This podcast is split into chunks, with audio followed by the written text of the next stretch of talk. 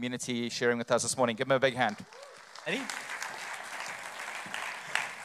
Thanks very much. You are my wife's favorite Matt, and should be happy with me going on record and saying that. Good morning, everybody. Um, it's been lovely to see some familiar faces and meet some new people this morning. Um, I was involved. Uh, oh, that's way too high now.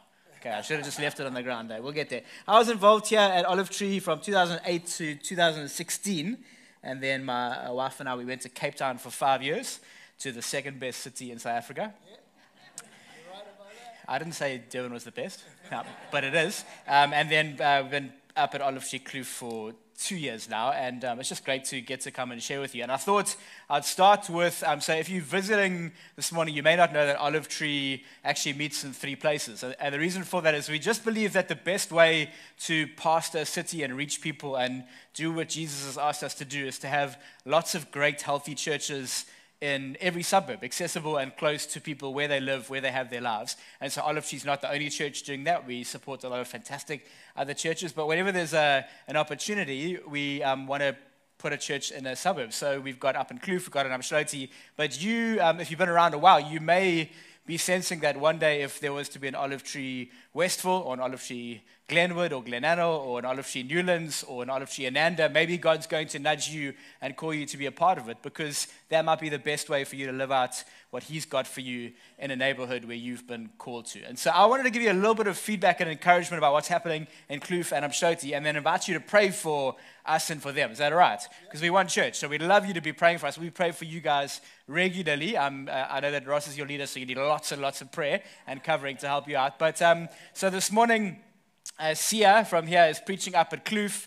Um, Justin from here is leading worship, and Umdloti. I got to preach there last week, and they currently they're in a venue challenge. So they're meeting in a restaurant that's not their own space, but it's so beautiful how God in every season and every chapter uses where you are just to do something beautiful. So I walked up the stairs to uh, the restaurant and Umdloti last week um, to go be a part of it. And there's a whole lot of people setting up and getting ready. And I say hi to a few of them. And one is this youngster who's there early. So I just assume that he's on the setup team or something. It turns out um, he's out uh, from out of town visiting his brother um, in Umdloti. He's downstairs buying a Coke at Hopper 7 in the morning, downstairs below the restaurant. Only one reason you get a Coke uh, on a Sunday morning, right? At 7.30 in the morning, I'm guessing.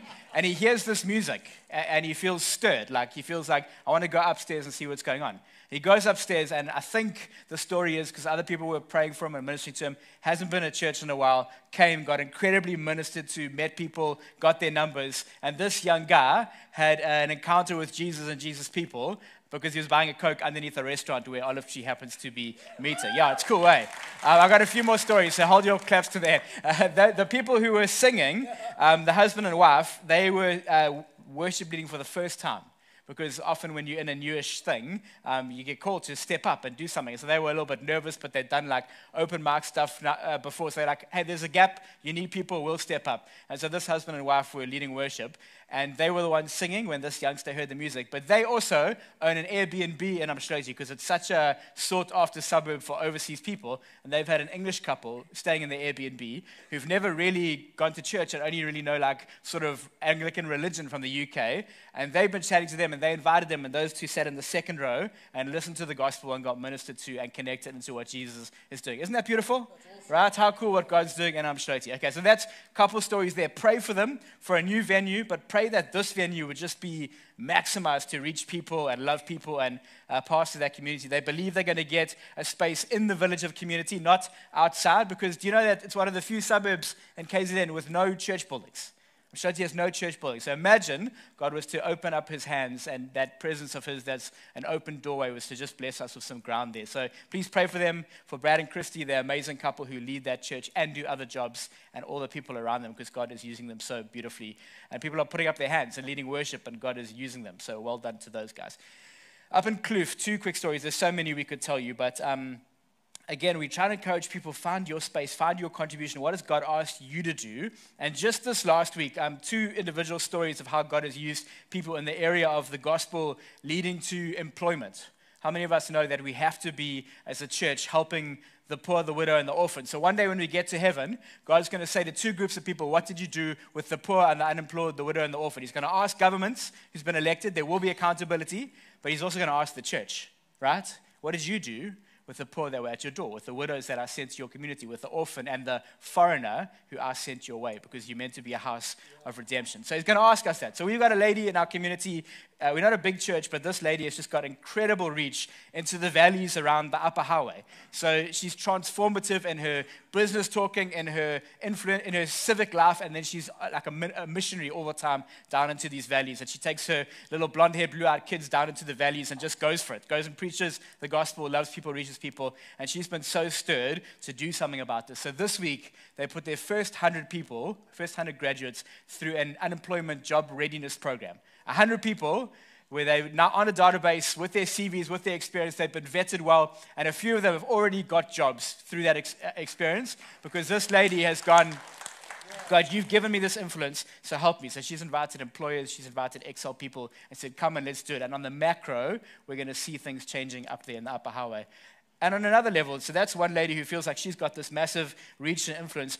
a guy about two years ago said, I feel like he, he runs a life group and he's very involved, him and his family in our church. But he went, I don't want anyone to know that we're doing this, but I just feel like we need to make nutritious food for the people who are walking cro- across the front of our new building here because there's a government clinic there, there's a construction site, there's a petrol station, and a lot of these people are not having good, nutritious meals. And often there's moms and brand new babies or pregnant moms in the queue to the clinic. So a couple times a week, they just started making nutritious food, taking it down to these people early in the morning as they were queuing, praying for them and starting to go, God, what have you asked me to do? Well, I can make fresh soup.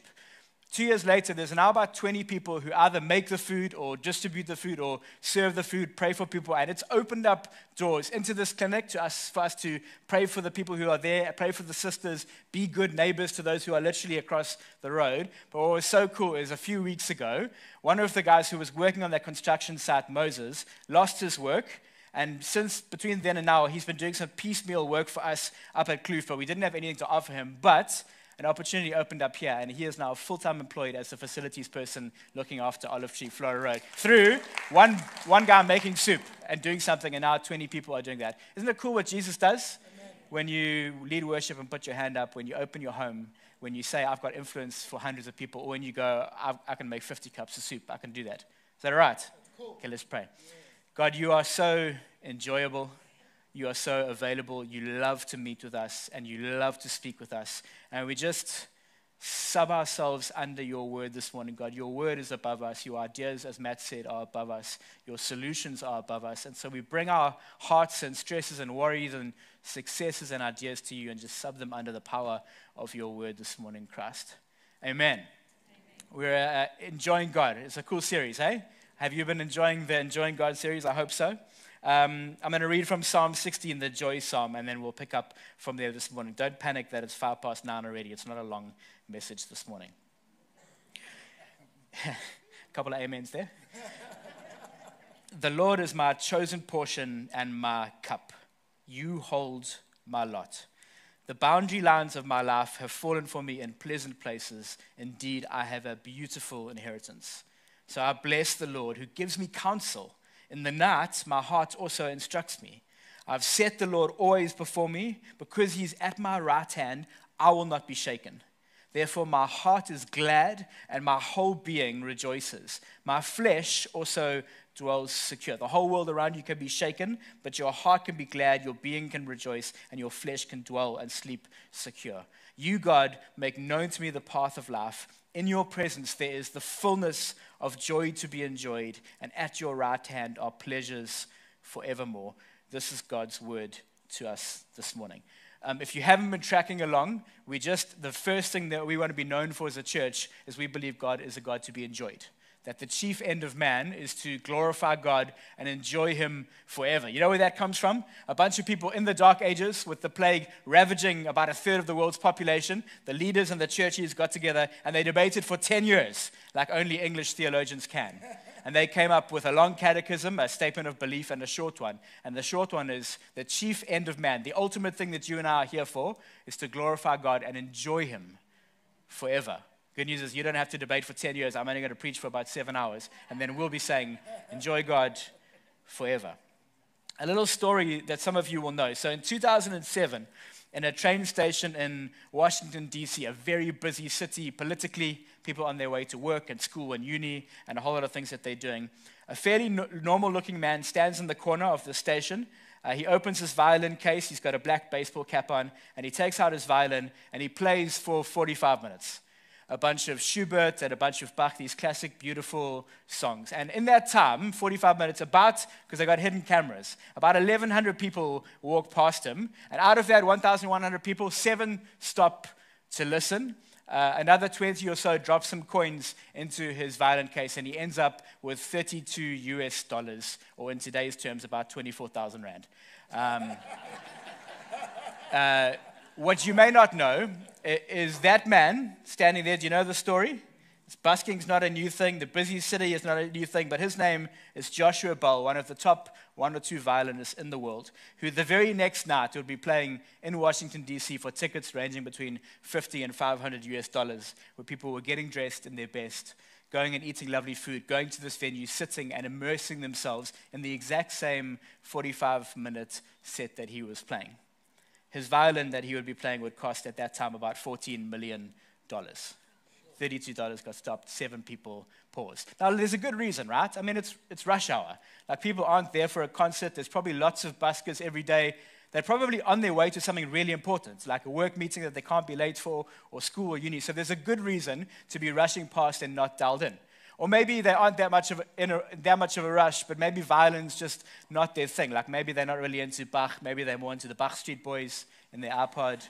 Um, so they're rushing past. But whatever the reason, isn't that maybe the point? Is I wonder how many of them, if they'd known who he was and what he was playing and how much his tickets sold for, I wonder how many more of them would have stopped and enjoyed what was going on and dialed in and tuned in to this magnificent thing that was happening. Because a bunch of them would have actually gone the next night and go, hang on, this sounds familiar. They would have paid maybe $200 to put on their best and go and listen to Joshua Bell play the same set they could have heard for free the experience, I think, would have been completely different for them. The same set, the same violin, the same person, the same songs. But if they had put themselves in the position to be in the right environment to enjoy it, if they had got dressed up and focused in and tuned their ears to it and go, let's go spend our money and take our time to go immerse ourselves in the, the man who's at the top of his craft playing these incredible songs. I reckon their experience then would have been amazing, but I also think their experience on the way to work and the way to school would have been different, right? Because their ears would have been tuned into this enjoyable tune that they had become familiar with. And so I want to ask this morning, quite practically, if God is enjoyable, and if he's knowable, and if he invites us to say, Come and enjoy the fullness of joy in my presence with delight forevermore and wonderful boundary lines, how do we buy tickets to that enjoyment show? How do we get dressed up and put ourselves in a position to enjoy Him as much as possible? Because I think if you talk to most people who know Jesus and follow Him and go, What do you think about God? I don't know. A lot of us are going, The first thing, the first thing that I do is I just enjoy God, right? But that's the invitation this morning. So, how do we actually go about and buy those tickets and put ourselves in the environment so that when rush hour comes, because rush hour is coming, right? There's things that God's called us to do. There's work to do. There's family responsibility. There's stuff we got to go do.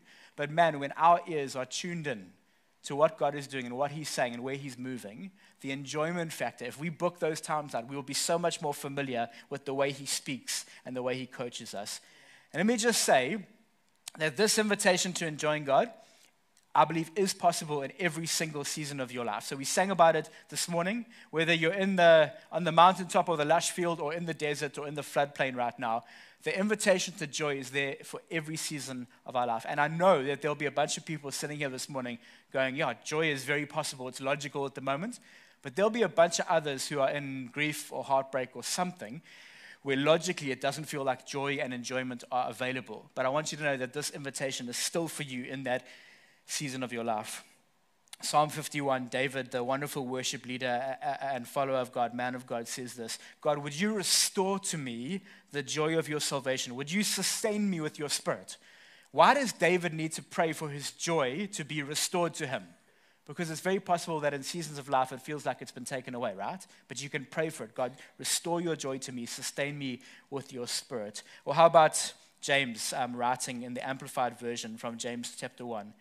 Olive Tree, Flora Road. Consider it nothing but joy, pure joy. What, we sh- what should we consider joy when we've won the lotto and everything's going our way and the electricity's on and the water's flowing from the pipes? No. whenever you fall into various trials, be assured that the testing of your faith through the experience you're in now produces endurance, leading to spiritual maturity and inner peace. Trials and tribulations can lead to peace and joy. How on earth? Let endurance have its perfect result and do a thorough work so that you may be perfect and completely developed in your faith, lacking nothing. If you're on the mountaintop, come and enjoy me. If you're in the desert, come and enjoy me. It's possible in every season. So, how do we do this? Like, how do we practically actually enjoy God if He is enjoyable? Well, the first thing we need to do is we need to understand that there is a plan and we need to know what the plan is, right? Like if you spend most of your life going, this universe and world is out of control, I need to get out of here, I need to make a plan because it just feels like everything is falling apart. If we don't know that there is a plan, anchored to a beginning and anchored to an end, the middle is very hard to navigate. So let's fly through what this plan is by looking at the names that God calls certain places in the Bible. You know that every name that someone gets given or a place gets given is really important to us understanding what's going on. So if you're new to your Bible, I'm going to bookend us uh, with the beginning and the end, and then help us to navigate the, what can be a very messy middle. So, Chevian in the first week of the series would have said this The Bible starts with a creation story that ends in a garden called the Garden of Eden, Eden which means the garden of joy and delight and pleasure. There are no fences or gates to this garden, and people are able to steward what God's given them, know each other perfectly, walk with Him, and it's the garden of enjoyment and delight. So, no matter how things are going today in your inner world or in the world around you, no matter how shaken it feels, you and I were designed to live in the garden of joy and delight and pleasure. That's God's plan. That's the thing we can anchor the beginning to. Let's jump ahead to the end. We get a picture of what eternity looks like and what heaven is going to be like forever. And it's called the city of the New Jerusalem. The New Jerusalem means peace and joy forever. So we start in the garden of enjoyment and delight and pleasure, and we end in the city of peace and enjoyment forevermore, where lots of interesting things about that city, but one of the fascinating things is this city has no gates. It has no sun because Jesus is in the center, sustaining the joy and the peace, building his people around himself, giving us a wonderful wedding feast with a city with no gates. I'll tell you why that's important in a second. How many of us feel like we're living every day in the garden of enjoyment and delight and pleasure, and we're anchored to the city of peace and joy, right? Like there's no troubles in the world around us, right? Everything's just really easy and simple to navigate in KZN in 2024. Okay, so what's going on in the messy middle? Well, there's two things we need to be aware of between those two bookends. One is the result of your and my bad decisions. There's a word that we're going to get to now, which will help explain what's going on. And then we have an enemy who would like us to be distracted and not anchored to the beginning and the end. And so those two words are Babel and Babylon. They sound similar, but they mean different things. The Tower of Babel in Genesis is the end picture of man's goal to build away from needing God and build ourselves to the heaven, to become like God ourselves. Bring the best of humanity together. We don't need Jesus. We don't need God. We don't need the Holy Spirit. We can get to God ourselves. What does the word Babel mean? It means confusion and scattering or disunity. Does that describe a little bit of the world's problems right now? Confusion to the plan disunity, and scattering, because that is the consequence of us rebelling against God. And so a lot of the things we see in our lives and the world around us are a result of Babel. We've been scattered and we are confused and we are, dis, we are not in unity, we are disunified. Babylon means the city of many gods and the city of many gates. Now, why that's important is Babylon is the consequence of God's people choosing against him over and over again, not living in Jerusalem according to God's way, but unfortunately going to Babel, and Babel ends up in Babylon. I will give you over to your desires, and the enemy will come and set up his kingdom around you. Now, how that works is if you're living in Babylon thinking, then you've got to go, okay, Flip, we want protection. We need to pray and sacrifice and work hard to the God of blue security or Mount Edgecombe gates or a safe place because that's the only way to get safe. Or we need to lay ourselves down and pray to the God who will provide to us, the little lowercase g God. And we need to go, get inside his gates, his territory, and cry out for protection. Or if we need to fall pregnant and we can't, we need to pray to the God of fertility. And it's this exhausting thing of going to little case G God idols who can never do what they say they're going to do and we are trapped by their many gates. So the enemy's plan is to have much separation between his fake gods and you, so you feel like you are trapped. Our mistakes, our sin lead to scattering and confusion of being so separate. We're created for enjoyment and pleasure and delight. We're going to peace and joy forevermore. But man, I can relate a whole lot to being scattered and feeling disconnected from the plan and confused about what's going on. I can relate to feeling like there are so many idols that I've got to try and appease and plead to to make safety and provision and a purpose for my life, and none of them can do it. From the beginning, you are meant for joy. In the end, you will land for joy. But it helps massively to know that when we choose away from God, we bring ourselves to Babel. And it helps us to know that there's an enemy that, although he is defeated and he will not win in the end, and that's very good news, it makes sense if we find ourselves hitting many gates, boundaries to what God wants to do, and going to idols over and over again because the heart, as Tim Keller said, is an idol factory. We find new ways over and over again to go and lay ourselves down and worship gods that can never satisfy. But there's good news because we're meant to enjoy God. But we have to know the plan because it helps us navigate Babel and Babylon really well. Does that make sense? Okay, so the second thought is we need to know the plan. The second thought this morning is this we have to become better at booking tickets to the joy arena, at getting dressed up and going and spending our hard earned money and taking our time from our busy calendar to go and immerse ourselves and absorb ourselves and be completely surrounded by the beauty of what God is saying and doing, so that we get so familiar with what His presence and His voice is like that when we're on our way to work in the rush hour and we hear Him speak and we hear that tune, we're able to stop and dial and go, Sure, I know that tune. This is the enjoyable God speaking to me. Does it make sense? So, practically here, just think for a minute about what your calendar looks like. Maybe you're old school and you got the A4 book and you handwrite everything, or maybe you're like me and your calendar literally lives in your phone book and in your maps and in this little thing in your pocket. It's full, right? It's full of demands because work wants something and school wants something and the woes of this world want something and I want to get some, uh, some annual rest, so I put that in there. Our calendars are full and our budgets are stretched. But if we don't learn to get appointments with enjoying God into our calendar and into our budget, none of this messy middle will change. If we don't prioritize spending our best on God and enjoying Him, then I promise you, you'll be in the same place in a year's time. You might just feel more busy and more strained. But there's a way to reverse this. And we can learn something by looking at God's people from the Old Testament and the Old Covenant.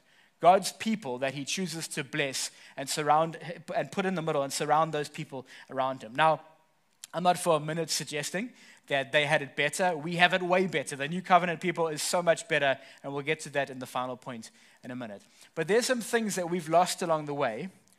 Forgetting about the Ten Commandments, which are great, and the law, written into the instructions to God's people in the Old Testament, is seven feasts where God says, You will, you will, listen to me now, you will, olive tree, stop what you're doing, get dressed in your best, Bring your first fruits, spend your time and spend your money and travel, and you will celebrate me together seven times a year for 32 public holidays a year. Would anyone like that this year? Would you like 32 public holidays where you cannot work and you cannot study? And interestingly, you can't grieve or mourn or moan because this is the time to remember how enjoyable God is. Do you remember when He rescued us out of slavery? We were trapped and He rescued us. Do You remember when He provided for us in the middle of the desert? We didn't know where food would come from and we had enough every day. Remember how He called us into this beautiful place of safety to live where He protected us in the desert? Do you remember, grandkids? Do you remember, kids, how wonderful God is, how enjoyable He is? Take those 32 days a year to bring your best and eat the best food and drink the best wine and gather people around the table and tell the stories of the enjoyable God who's transformed your life. Remind each other of the miracles and the provision and celebrate who He is and what He's done.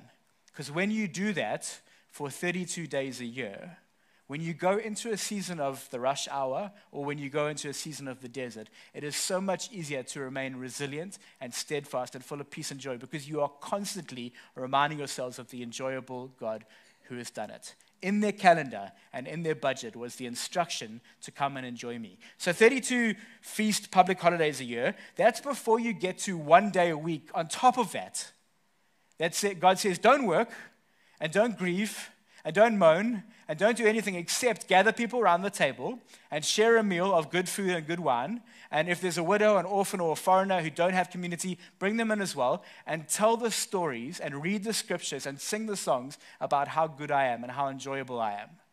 Every week, 32 days a year, that's 84 days in our calendar. That sounds pretty good, right? If that's not enough, every seventh year, you're not allowed to work for the entire year. Anyone want to sign up for that? Let the land rest.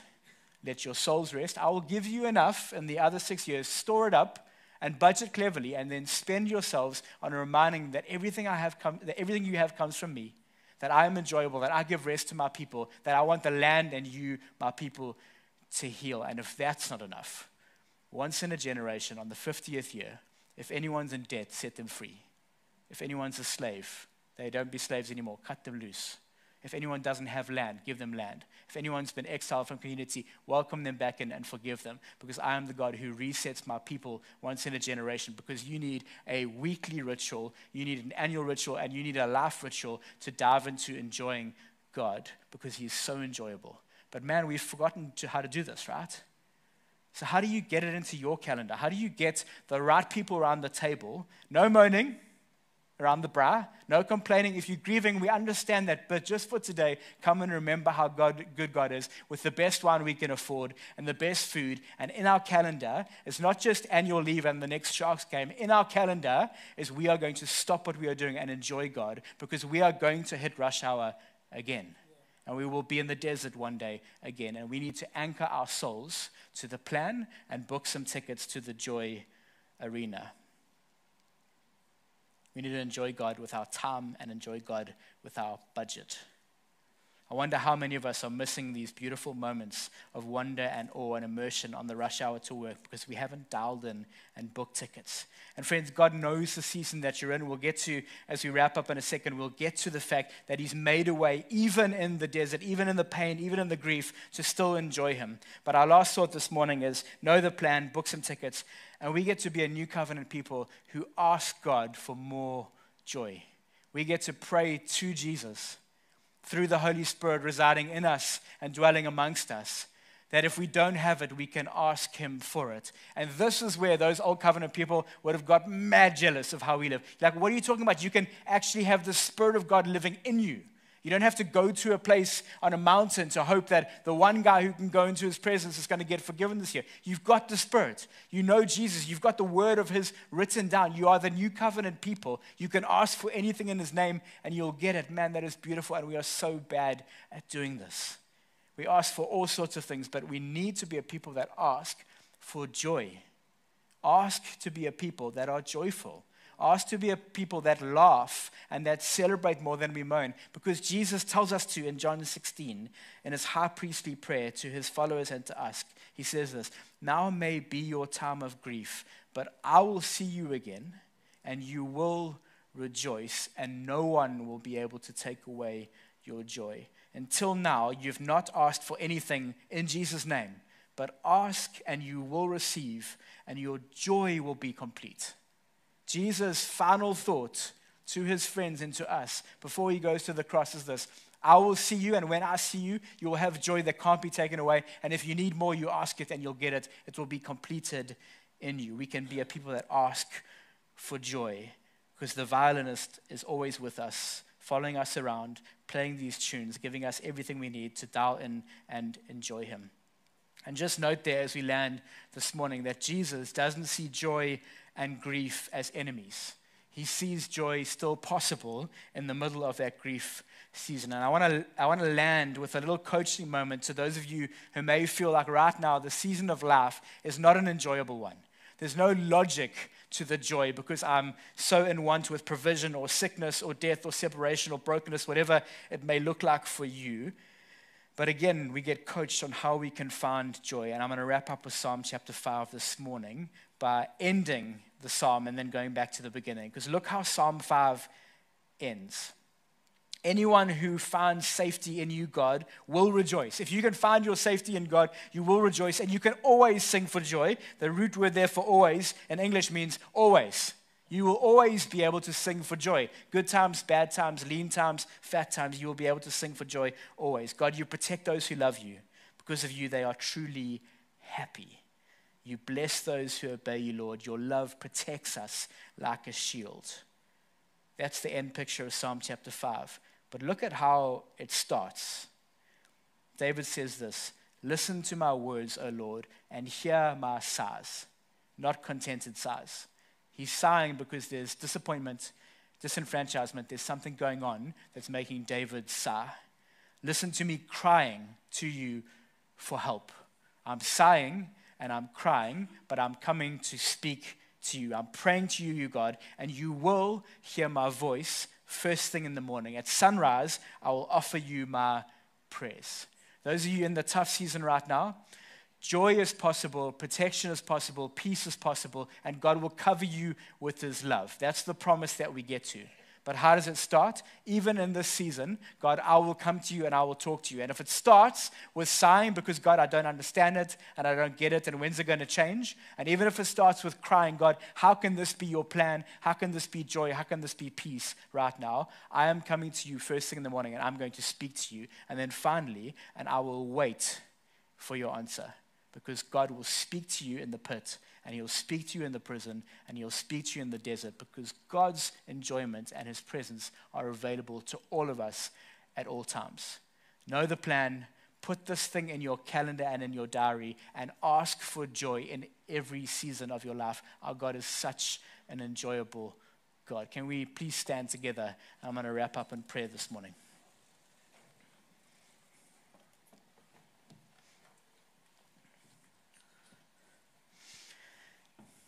I've just had such a burden as I've been speaking for those who feel like they are in the, the season of, um, of pain and desperation and lonely. And I'd love to just pray for you for a minute. Can you just um, wave your hand if that's, if that's you this morning, if you're in that season? Okay, there's a whole lot of us. Just, can you just hold out your hands like God's about to give you a meal of the choice wine and the choice food and plug you into a community? Because so often, the sole solution to this is actually a very practical God who comes and goes, Don't forget who I am. I'm the God who feeds you and provides for you and plugs you into my people and myself.